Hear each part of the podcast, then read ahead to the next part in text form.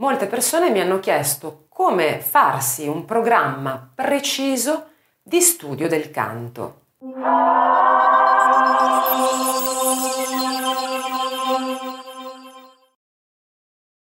Quindi una domanda veramente eh, frequentissima che mi arriva è quella di eh, sapere, insomma, voler sapere quali esercizi bisogna fare, per quanto tempo bisogna farli, eh, sia nel giorno stesso, quindi nella giornata stessa in cui ci si dedica agli esercizi, sia nel, spalmati nel tempo, cioè so che devo esercitarmi con quell'esercizio per imparare eh, il sostegno del fiato, per esempio. Per quanto tempo devo fare quell'esercizio? Per quanti giorni dovrò ripetere quell'esercizio? Posso fare mh, mm, quell'esercizio tot giorni, poi abbandonarlo e fare tutti gli altri, oppure dovrò fare sempre quell'esercizio eh, ogni volta che mi dedico allo studio del canto? Allora, eh, fondamentalmente quello che si vorrebbe avere è uno schema con i compiti. Cioè, oggi devo fare questo, domani farò quest'altra cosa, dopodomani quest'altra cosa. Nel canto, come in qualsiasi altra disciplina, cosa che ripeto molto spesso, ma effettivamente è così, si procede intanto passo a passo, quindi cominciando con le cose semplici, poi si procede, ma eh, la cosa veramente importante è che non si può abbandonare qualche cosa che abbiamo imparato e, e fare poi la cosa successiva dimenticandosi quello che si è imparato. Quindi, in linea di massima, bisogna sempre riservare, conservare qualche minuto almeno al cosiddetto ripasso. Faccio un parallelismo che mi piace tanto con la matematica, per esempio. Quando si studia matematica non si parte facendo le espressioni e le funzioni, si comincia dalle operazioni semplici, di base, le addizioni. Quindi cosa si fa? Si fanno le addizioni, ci si esercita sulle addizioni finché fare le addizioni non diventa un gioco, quindi non diventa facilissimo. Fatte le addizioni, cosa c'è? Ci sono le sottrazioni. Cosa vuol dire? Che però io non farò soltanto sottrazioni per la successiva settimana o comunque per il tempo necessario per imparare le sottrazioni. Farò, quando mi concentro sulle sottrazioni, prima due o tre addizioni per ripassare, così mi ricordo come si fanno, e poi mi concentrerò sulle sottrazioni.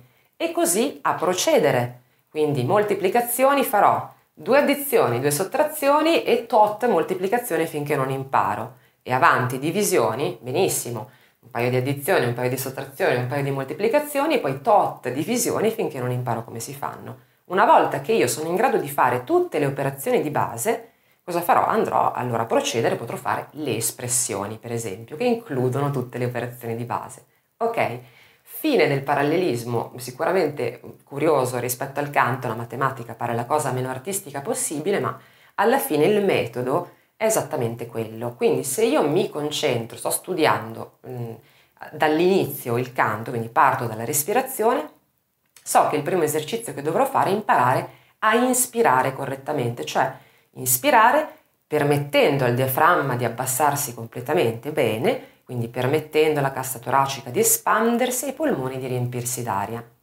Una volta che fare questo diventerà naturale e non posso dirti fallo dieci volte che impari sicuramente, dipende da te, dipende da come il tuo corpo risponde, da, da, da come riesci a coordinarti e da come, eh, da come, da quanto riesci anche a fare questo esercizio e a concentrarti mentre lo fai non esiste purtroppo la regola del fallo 20 volte eh, e sicuramente lo hai imparato. Bisogna sempre un pochino autoregolarsi, quindi finché non si riesce a fare, finché non diventa naturale, inspirare profondamente, eh, espandendosi, si continua a fare. Una volta che si è imparato ad inspirare, bisogna espirare ovviamente e quindi imparare a controllare la risalita del diaframma grazie al, eh, al lavoro dei muscoli addominali. Ok, questo non vuol dire che io che ho fatto l'esercizio di ispirazione profonda, adesso respirerò così e poi cercherò di controllare non, non, la risalita del diaframma con i muscoli addominali. No, perché è tutto collegato naturalmente, quindi dovrò continuare a fare un paio di volte magari esercizi di ispirazione profonda per eh, ripassare, diciamo così, e poi applicare invece gli esercizi che servono per il sostegno, per l'appoggio, eccetera, eccetera. Quindi, eh, anche se indicativamente uno può farsi autonomamente un piccolo programma di lavoro, sapendo quali sono gli esercizi da fare e quali sono gli argomenti da seguire, si può dire benissimo oggi posso dedicarmi 20 minuti allo studio del canto e quindi farò gli esercizi tot di volte, di quanto ci sta in 20 minuti, cercando naturalmente di concentrarsi di riuscire ad arrivare allo scopo, quindi di riuscire a fare quegli esercizi e capire quei meccanismi il meglio possibile.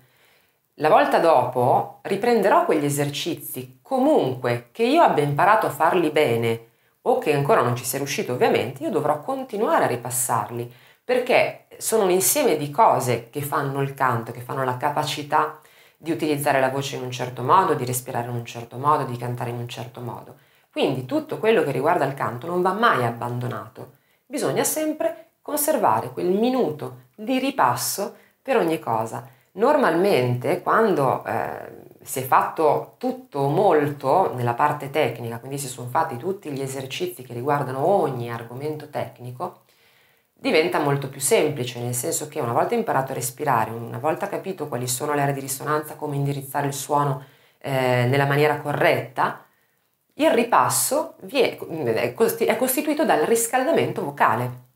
Quindi nella fase di riscaldamento vocale in cui si fanno esercizi respiratori, esercizi di stretching, rilassamento e vocalizzi, io andrò a infilare tutte le cose tecniche che ho imparato per ripassarle fondamentalmente prima di cantare. Riscaldare la voce ovviamente, ma fare il ripasso generale di quello che è eh, il canto, quindi tutto quello che io so e ho imparato.